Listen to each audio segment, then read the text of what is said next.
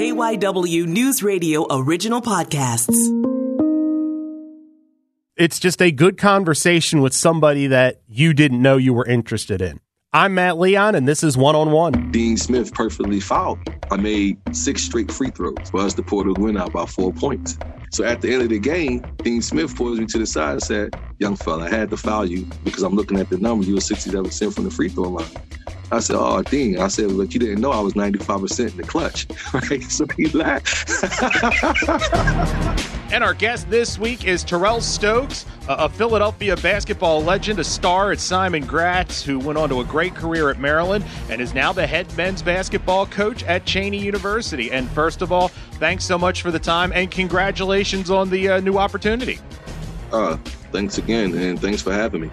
Why was Cheyney the right job at the right time for you right now? Well, I just had a soft spot in my heart for Cheyney, and I've been trying to get to Cheyney University for the past four years. You know, so just a little complications that went just prolonged my time of getting here, and you know, being in business, being in the business for so long, you know, being assistant coach for 20 years, you know, the ultimate pinnacle is to be a head coach. You know, and the opportunity came and at the right time, and I just thought, you know, it was the best fit for the both of us. You're getting the job a little late in the game. How much of a challenge does that make? You're what only probably about a month away from from the opener. Yeah, I mean, you know, getting in, you know, you have to start practice. You have to get a team. You know, you have to familiarize yourself with the team. You know, the first scrimmage on October the 29th. So you have a couple weeks to put some things in. You know, so it's some challenges, you know, but it's nothing that you haven't seen before. You know, so before you didn't have preseason and was able to put basketball plays in. Before you start October 15th and had two weeks prior. So, you know, it's back to them days. You know, so I've been in the game long enough to understand and, you know, and just have to get over the hump and, you know, get these guys ready to play. Cheyney fans, what should they expect from a style standpoint? Uh, what do you got? What are you going to focus on? What are you going to stress?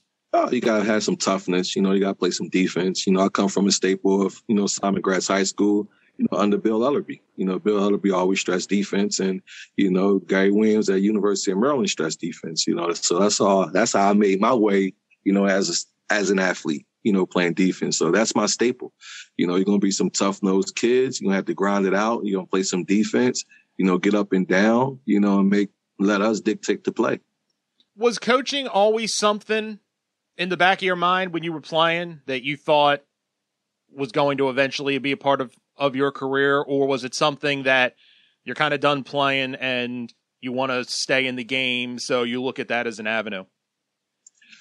I mean, if you look at most coaches, I guess around the country on any, on any level, you know, it's almost almost point guards, you know, that coach the game because, you know, we're the extension of the coach on the floor, you know, so we have to know every play, got to help everybody out. You know, we got to bring the ball up the floor. We got the ball 90% of the time. We got to know the offense and defense, got to call things out. So you almost, you know, in that role already as a player, you know, so I just transitioned into, into the position, you know, and I got done playing and just wanted to help you know, a bunch of kids out that didn't get opportunities, you know, to get recruited and things of that nature. So that's one of the reasons why I got into the business you mentioned Bill Ellerbe, you mentioned Gary Williams.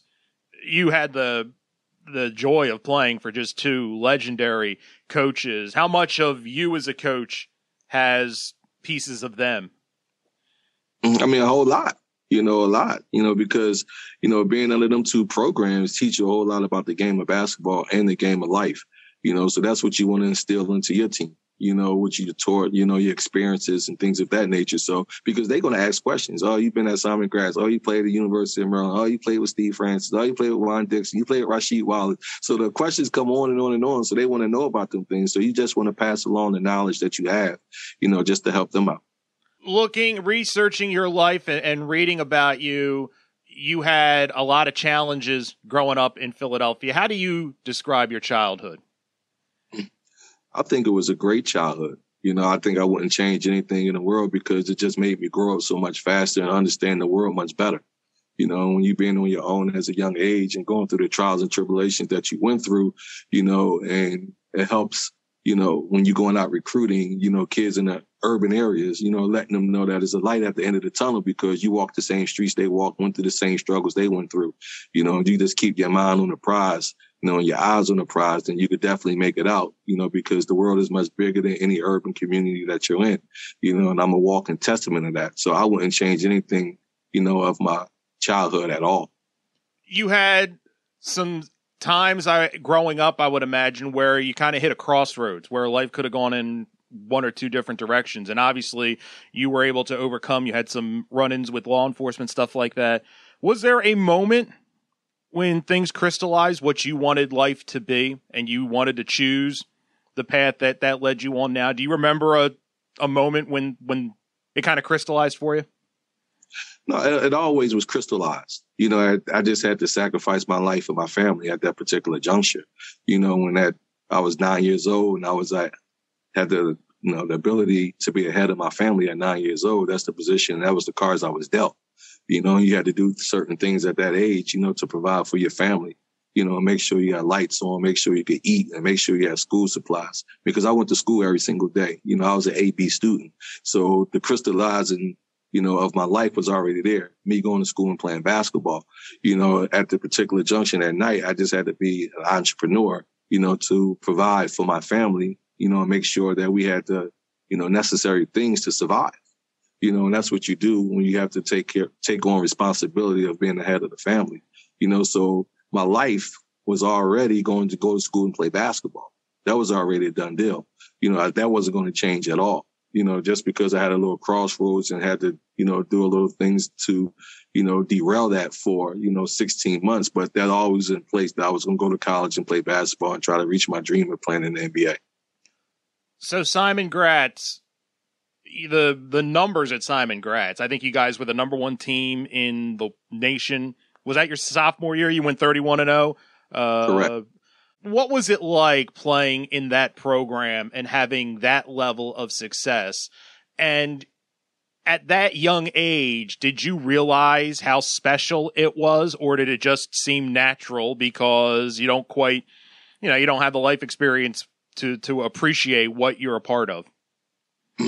No, we knew it was special. You know, we knew Bill Ellerbe was special because to me, he's one of the top 10 coaches in any sport of all time you know, to do what he did and, you know, for that long period of time and longevity he had of coaching, you know, and bringing everybody together because normally, you know, when you play high school basketball, you're coming from your neighborhood to play high school basketball. You know, he had people and, and players from all parts of the city. And he did not recruit not one player.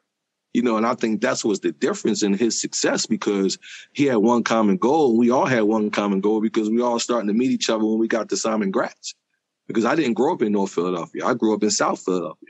Like Jamal Redmond grew up in West Philadelphia. You know, Rasheed Wallace was up in Mount Airy.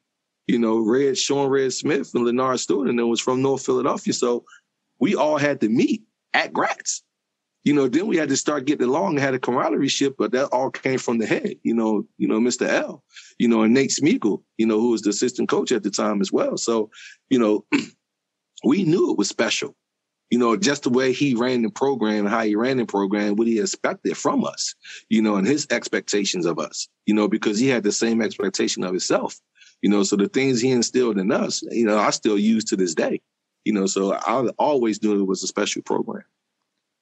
Did you always gravitate to being a point guard? Like I'm talking when you're younger, because all kids want to score and want to be the you know the the person getting all the points and stuff like that. But were you always of that mentality of facilitator, distributor, make sure everything's taken care of? Yeah, because it goes back to my childhood.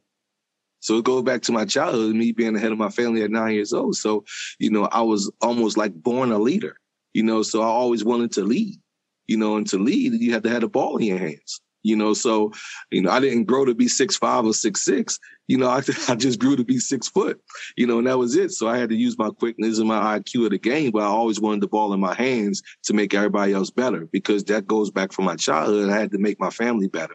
You know, I had to make the people around me better, my uncles and my aunts, you know, my grandparents and things of that nature. So, you know, it just, to me, it just go hand in hand, you know, my, my life story and, you know, basketball, you know, me being at a point guard, you know, for a long period of time.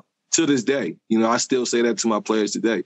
You know, it's when I had a first meeting with, you know, the team at Cheyney University, you know, and they said, well, how do you remember my name? I say, because I'm a point guard.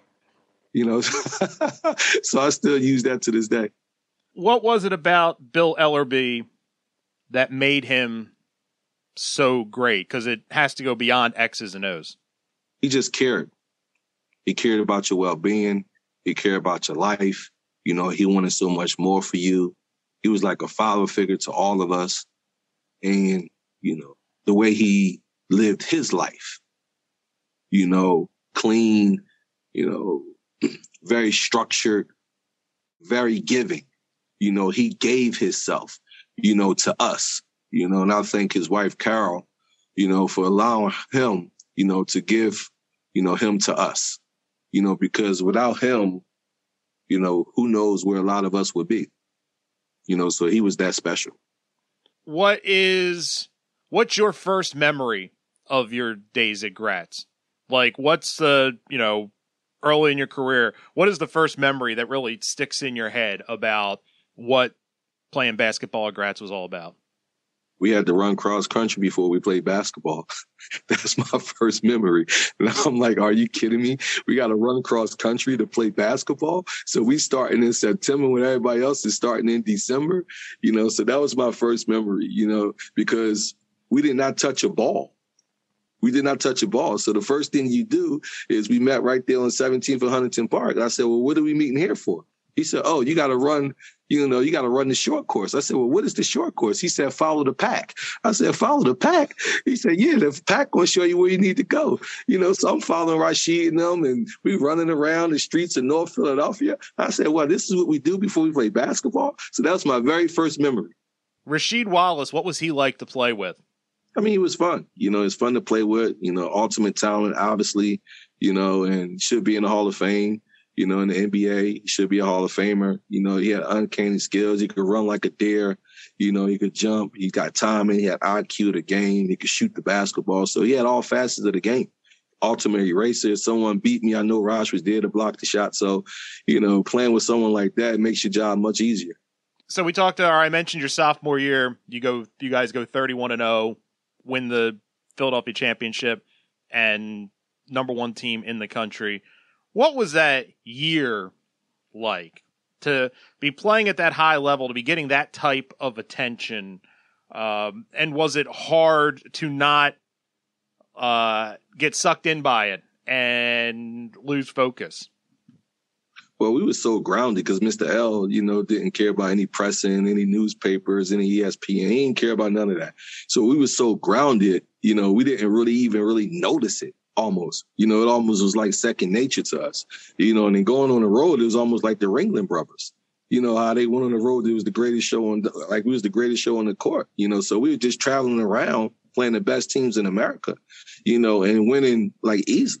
I think we only had like two close games you know, that year. I think DeMatha, you know, down at Myrtle Beach, you know, when we was playing against Morgan Wootten, when they tried to get him his thousand win against us, and they fouled Rasheed Wallace out the second quarter.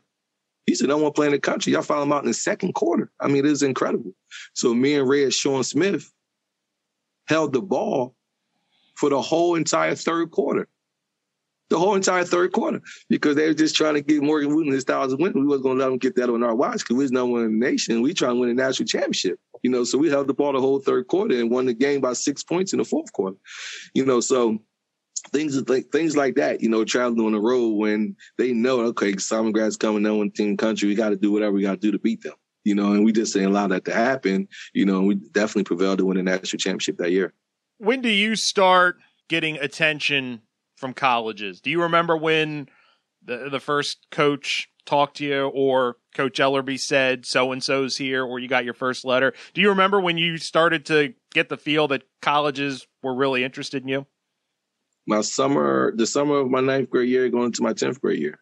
You know, so I'm at five star camp. I got invited to ABCD camp and things of that nature. So when you get invited to them camps and starting to be around the, you know, your class, you know, people and players around the country, you know, now you're starting to get noticed because you're starting to get invited. You know, so now it's starting to be to me the Stephon Marburys, the, you know, Chauncey Billups and, you know, the Vince Carters and stuff. So now we all starting to be in the same group, same camp, same places, you know. So that started, you know, the summer before my sophomore year. Was it overwhelming or just you know, at that young age to be getting that type of attention, and you mentioned the names, and I'm sure you had con- contacts from big time college coaches. Uh, was it hard to stay in the moment and not kind of get carried away with it? No, it wasn't because it was just it was normal. It was normal because you know, as a young age, you played big time basketball. you know, so back then it was like the PAL League. You know, so you playing the national PAL. So you start to traveling with the national PAL League. You know, so 10, 11, 12 years old, you know, we're playing on that high level. So now going into high school, you know, it's almost like, okay, this is what's supposed to happen. So it was almost like second nature to us, you know, being that five star, being that ABCD. So it wasn't like an overwhelming experience at all, you know, because I think my sophomore year, I started playing for the USA teams, you know, so now we over in Germany and Argentina and, you know, Switzerland and all these places, you know, playing against them. So it's almost like, okay, yeah, this was supposed to happen.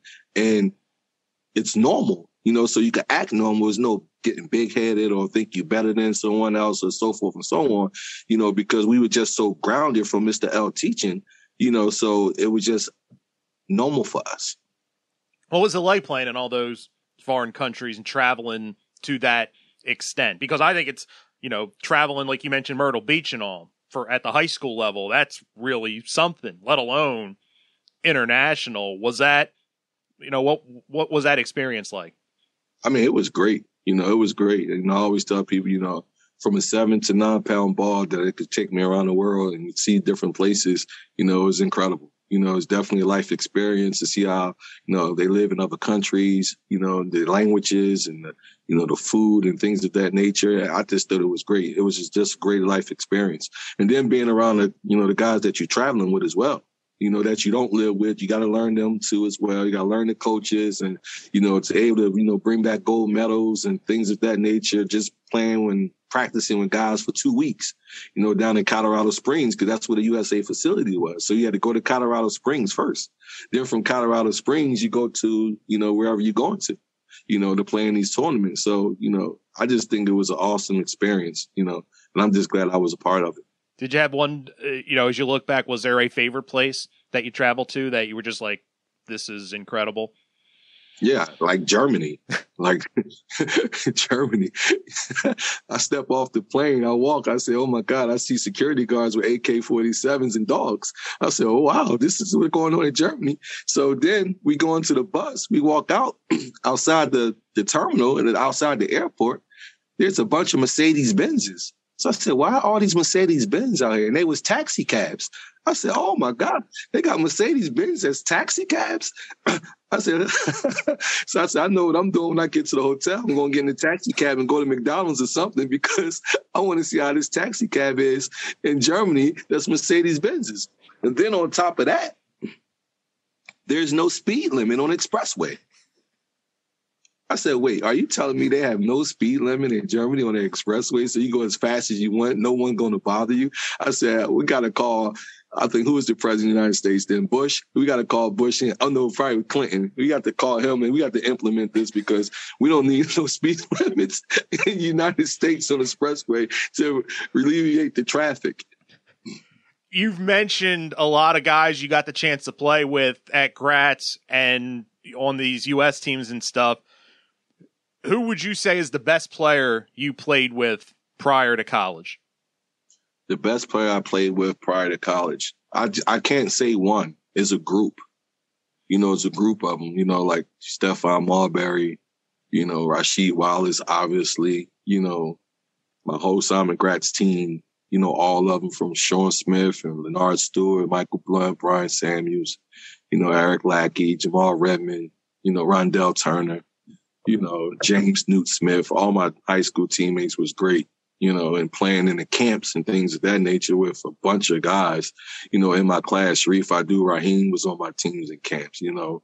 Me and Stephon played together and Shammgod Wells played together in the five star all star games, you know, so, you know, I mean, just my whole class alone, us playing with each other, you know, in these USA games, USA practices and things of that nature, you know, so it's just not one player, you know, it's definitely a, you know, a plethora of players that I played with that's, you know, was really, really good. your time at Gratz, we talked about 31 and 0. We talked about that game against DeMatha. What are some other when you think of your time at Gratz? What are some other memories that come rushing to the top? Well, people didn't. Well, probably people don't understand. You know, at Gratz, especially during that run, we was you know 31 and 0. You know, we only played in two quarters. We played the like our starting five. We played the first and third quarter. That was it. And we always said that our second team was the second best team in the country. And they played the second and fourth quarter. You know, so it was like we only played 16 minutes a game. If you really look at it, we played 16 minutes a game. you know, everybody else is getting their whole 32 minutes. They the star of their high school team. We only played 16 minutes. We played a half a game. You know, and I just think, you know, that's one of the that really stands out to me. You know, we only played that amount of time, you know, but what really stands out other than, you know, basketball, we had to play other sports. You know, we ran cross country, we ran track, we played baseball, we played basketball. You know, so after the season, your season is not over. You know, you got to go in the track field, you got to go play baseball, you know, and all that was basically mandatory. You know, so I just think this gave us a lot of experience, you know, and then in the summertime, we, you know, we had a summer team. So we was in about three or four leagues that we all had to play with each other. So, you know, so it was a year round, you know, program where some schools you just play just basketball, you know, and you just done for them couple months, you know, but for us, it was a year round, you know, program. With kids coming up these days, it is so much specialization. Like you start playing basketball and it's all basketball, or you start how much did that variation of sports and playing other sports how did it help you uh, from a, a, did it help maybe develop skills that you didn't realize? And how much did it just prevent you from getting burnt out and give you another outlet so you weren't kind of doing the same thing over and over again? Well that's the genius of you know mr l. That's why i think he is a genius because now when we run across country he building up your lungs you know, so now you could be in tip top shape. So now when basketball come, I mean, when we was playing teams, I mean, they bent over in the second quarter. We just getting started. You know, so now after the season, you're to run track to keep the same, you know, intensity of being in shape. And then you're going to play baseball with hand-eye coordination. So everything tied in together to basketball. You know, so that's what the a genius he was that he gonna make us do these other sports to keep us engaged in our skill set, you know, and also make sure that we constantly, constantly competing. You know, so on we didn't want to run cross country, but as soon as we got out there, our competitive juices started flowing. So now we really want to we now we really want to win. Right. We really want to win now. We don't want these other schools beating us. You know, so that's that's the genius on his part to make us stay in a competitive mode. So now when basketball comes, it's just second nature. Time for a break on one on one. We will have more with new Cheyney men's basketball coach Terrell Stokes right after this. When someone at KYW News Radio goes out to cover a story, there's a lot that just doesn't make it on the radio. I cannot believe this is going on. In a world of lazy arguments, it's one of the laziest. I'm Jay Scott Smith, and I talk to my colleagues about everything you didn't get to hear on the air on the podcast, The Rundown from KYW News Radio. Listen free on the Audacy app or wherever you get your podcast. And we are back on one on one. Our guest this week, former Simon Gratz basketball star and current Cheyney University head men's basketball coach, Terrell Stokes. So we mentioned you went to Maryland for college. As I was reading and looking up, uh, it came down to Maryland and Temple. And one story I read said that the day you were going to announce, it was still kind of up in the air and that uh, Coach Ellerbe actually uh, he said this to the reporter. I told him if he doesn't make his choice by second period, we're canceling the press conference. What do you remember about that? well, I just know. Well, I think I'm. Hopefully, I got the day right. I think on a Wednesday, I suppose it had had a press conference, right? And it got delayed till Thursday. If I would have signed on that Wednesday, I'd have went to Temple. That delay in that day I had to think about it, and that what made me go, you know, to the University of Maryland. You know, because Temple was the only school in Philadelphia I really allowed to recruit me. You know, because John Chaney and my high school coach Bill Ellerbe was best of friends.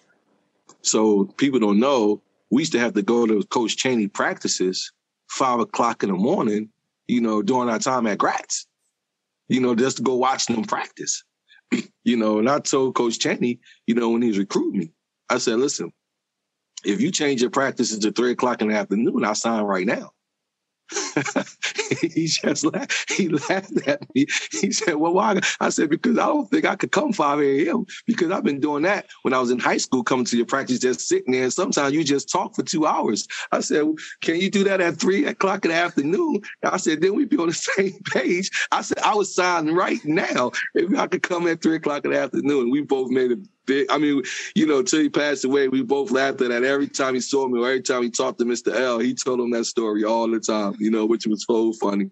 You know, but that's one of the main reasons. You know, ACC. You know, was the best conference at the time. Maryland was the best conference, and you know, in one of the best conferences, and it was up and coming school and you know having some great history there and you know the Len Biases the Walt Williams of the world you know before i got there joe smith went number two in the draft before i got there. So you know i just thought that school was definitely up on the rise and i wanted to play in the best conference. You know the acc was the best conference and it was only two hours away from philadelphia where my family could get there and watch me play. You had played at such a high level to this point but was there a transition point when you go to maryland and you're playing at the division one level or did you feel pretty comfortable right away?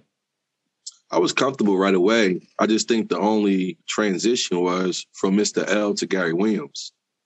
You know, I just think the coaching transition. So I think my first couple weeks, you know, I'm like, well, Coach Williams, we don't Gary, we don't, I don't think he's supposed to do it this way. He's supposed to do it that way. Well, why do you say this way? Well, Mr. L said I had to do it this way, right? So, so the first two weeks was like, okay, Terrell, you have to learn the way I do things. And this, and third. Mr. L is not here no more. So the first two weeks, you know, I'm in his office every single day and we try to get on the same page. And I, by the third week, we got on the same page and the rest is history.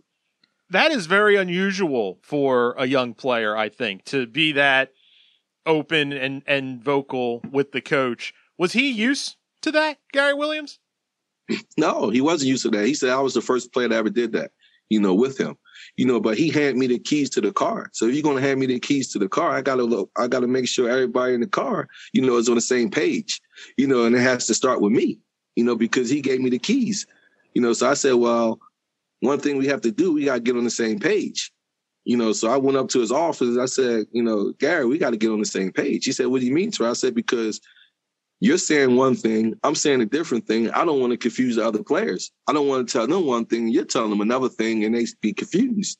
I said, so we need to get on the same page with terminologies, what you want from me, what you want the team, you know, because I'm just used to this certain way because I was just so, you know, embedded with Bill Ellerbe. Like I'm thinking he the greatest ever. So it's nothing anybody else could say but him. And this how it's supposed to be. You know, so I had to change my way of thinking. It was like, okay, people teach the same thing in different ways. So I just got to get the terminologies and everything together. And me and Gary did that and we had great success for four years. How much does that openness though? I, I can't imagine it just doesn't foster a great relationship because there's no, well, I thought you meant this or I thought you, it's just out on the table. Listen, you want me to do this? This is how I say it. Let's how do we work together to make this the best we can be? Exactly. And I welcome that with my players. You know, come in my office, sit down, let's get on the same page. Let's make sure we all going in the game with the same game plan. You know, we all speaking the same language. You know, that just, you know, helps your team get be better and be stronger in the camaraderie ship between you and the coaches and the rest of the team. You know, can't nothing come between that. You know, if you have that, can't nothing come between that. And I just think that's why me and Gary, you know, and our teams that we have for them four years had so much success, you know, because we can have a dialogue. We can have conversation. You know, it wasn't no egos. You know, yeah, Gary, I was wrong about that. You know, what's this or what's that? You know, oh yeah, Terrell, you know what, you was right about that. Okay, let's go on with this. You know, so the back and forth dialogue was great. You know, especially in film sessions and things of that nature. So when you have that, you know, kind of openness, you know, I just think it, you know, is a recipe for success. Did you have any of your teammates going, "Yo, how do you do that?" Because I would imagine for a lot of a lot of players are looking at that like, I've never talked with a coach like that. I've never had open discussions like that. Did that catch your teammates off guard, or even opposing players if they saw like you know during the game stuff like that?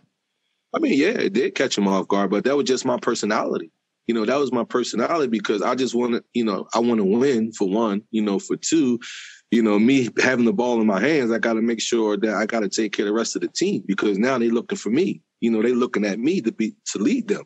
You know, so I help, you know, their career. Okay, I go to Gary and, and talk to him about LaRon Profit or talk to him about Steve Francis or this is how we need to get Terence Morris the ball or Bina need to do X, Y, Z. So, you know, and having that dialogue with them. So now I can have a conversation with the team. This is what we're going to do. This is how I'm going to get you the ball. You need to do X, Y, Z, so forth and so on. So it's an extension from Gary to me to them. You know, so now when we're on the floor, we're in, you know, we're in Duke or we're in North Carolina, you know, NC State, and we playing on the road, we all on the same page, and that's how you know we was able to win, you know, a lot of games because you know we all had that trust and that camaraderie shit. You guys had a ton of success at Maryland, NCAA tournaments, Sweet 16. What are your kind of the same question I asked you about Gratz? What are your favorite Maryland memories?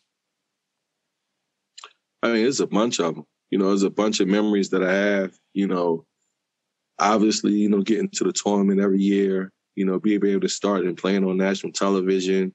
You know, the players, the fans. You know, the teammates. You know, being on the road. You know, be able to you know win on the road, like winning North Carolina and things of that nature. You know, on my birthday, I think we won one time, coming back from 21 points down. You know, coming back and winning by 10 you know, and I think one moment, I think when I was a freshman, and I mean, it's a funny moment. I was a freshman and we beat in, you know, North Carolina. And I think we was only up like two. And I think we was in the one and one. And as a freshman, I was shooting 67% from the free throw line, you know, and Dean Smith perfectly fouled me, you know, to put me on the line and see if I missed, you know, and I made six straight free throws down the stretch for us to pull the win out by four points. Right. So at the end of the game, Dean Smith pulls me to the side and said, Young fella, I had to foul you, you know, because I'm looking at the number. You were 67% from the free throw line. I said, Oh, Dean. I said, but you didn't know I was 95% in the clutch. Right. So he laughed. so he laughed, you know, hit me on my shoulder. We walked past, you know, that was one of the great moments I'll never forget, you know, with, you know, with Dean Smith. What was your favorite opposing place to play? You mentioned North Carolina. I mean, you're going, you've played in some just legendary arenas in front of hostile fans. Uh, w- was there one place that really stands out as just the most fun or the most fun to shut the opposing fans up with a big win or, or stuff like that? Who's at the top of the list?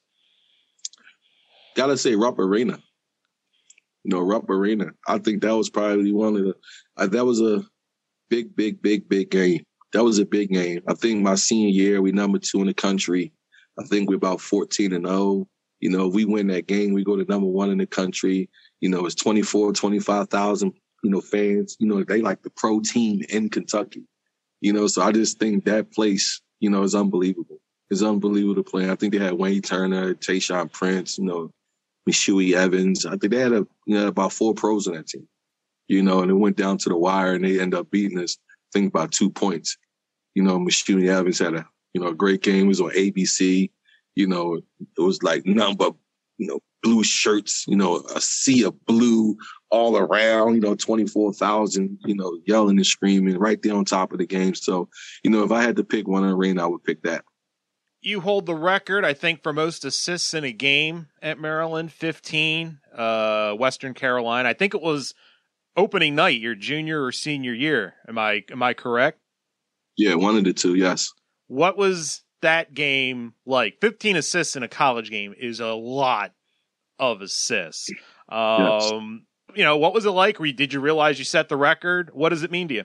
I mean, you know, all all individual accomplishments, you know, mean something you know, actually I broke my own record because I said, I think one my freshman year when I've had 14 assists in the game when I broke Keith Gatlin's 13 assist record, you know, and get to come back to break my own record, you know, it was great. You know, I always say it was like, I don't know if you remember the Minnesota Vikings when they had Daunte Culpepper as the quarterback, when he had Randy Moss, Cris Carter and the boys. And, you know, that's how it was for me you know, Steve Francis, LaRon Profit, Terence Morris, you know, you close your eyes, you know, you're going to get an assist. So, you know, it was fun for me, you know, passing them to them guys, you know, playing high, throwing lobs and things of that nature. So I think we won the game by like 60. I don't even remember, but I think we won that Western Carolina game by like 60. You know, so it was just fun, you know, having fun throwing lobs, you know, getting the crowd excited and, you know, having the stage full of stars to pass the ball to ain't nothing better. What was it like the moments when you you talked about hitting the foul shots at Carolina? But what was it like those moments when you felt like, you know, I need to be the aggressor here offensively?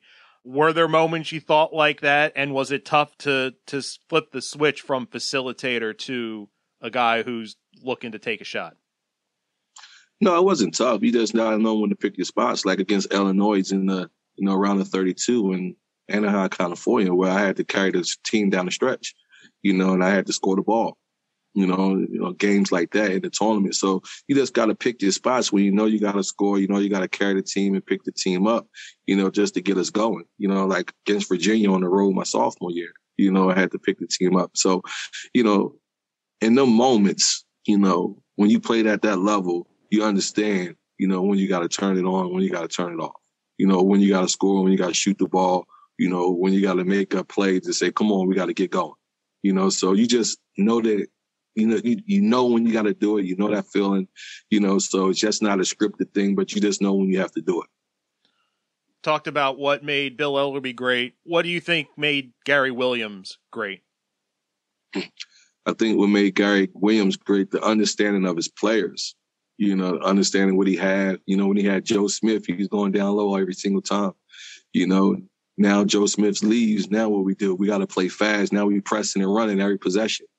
You know, so now when we leave, now what he do with Juan Dixon and them, you know, control the tempo, control the game, you know, and score. Now he wins the national championship. So I just think his adaptiveness of his teams, you know, what really made him great. You have the fantastic college career, and then you don't get drafted. How disappointing by the NBA. It wasn't a disappointment at all. You know, I went to as a free agent to the Toronto Raptors. You know, Norm Nixon was my agent, you know, at the time, you know, so it wasn't disappointing because I think I gave everything to the game. You know, I could walk away with my head, you know, held high. I have no regrets, you know, about what I did because I did it the right way. You know, sometimes it, that's how the ball bounced. You know, at that level is all, you know, political and things of that nature and it's timing and, you know, the game's always changing and evolving, you know, so it was no regrets, you know, whatsoever you know, and I tell, you know, a lot of people that a lot of people have regrets. Oh, I should have did this or I should have did that better. No, I did everything the way I was supposed to have done it. You know, so I won't look when I look back on it, I can walk around with my head up high, you know, just because I didn't play 15 years in the league, it's not a big deal to me. Did you ever consider going overseas and playing? No, I wasn't gonna go overseas. I had a deal on the table to go overseas, but I wasn't gonna go, you know, because I had a daughter at the time. You know, Sherelle, actually, she was born in 94 before I went to college. You know, so I played overseas, you know, in high school. You know, at that particular time was really rough, you know, playing overseas. You know, so I didn't want to bring her into that environment. You know, so I just said, okay, Terrell, this is what you're going to do. You're going to finish up your degrees. You're going to go to school, you know, get into coaching, next phase of life. You know, you're going to be successful doing that. So how does the door open to coaching? I mean, everything, this entire discussion has been a, a brilliant kind of thesis on what it takes to be a great coach. What's your first opportunity? How do you get in? But back in that time, you know, you, you went and did camps. You know, you did camps, you stayed around the game, you know, and that was the best way to get in doing camps, you know, doing camps at, you know, any university like Gary Williams had camps. You know, he hired some players and players came to his university for camps.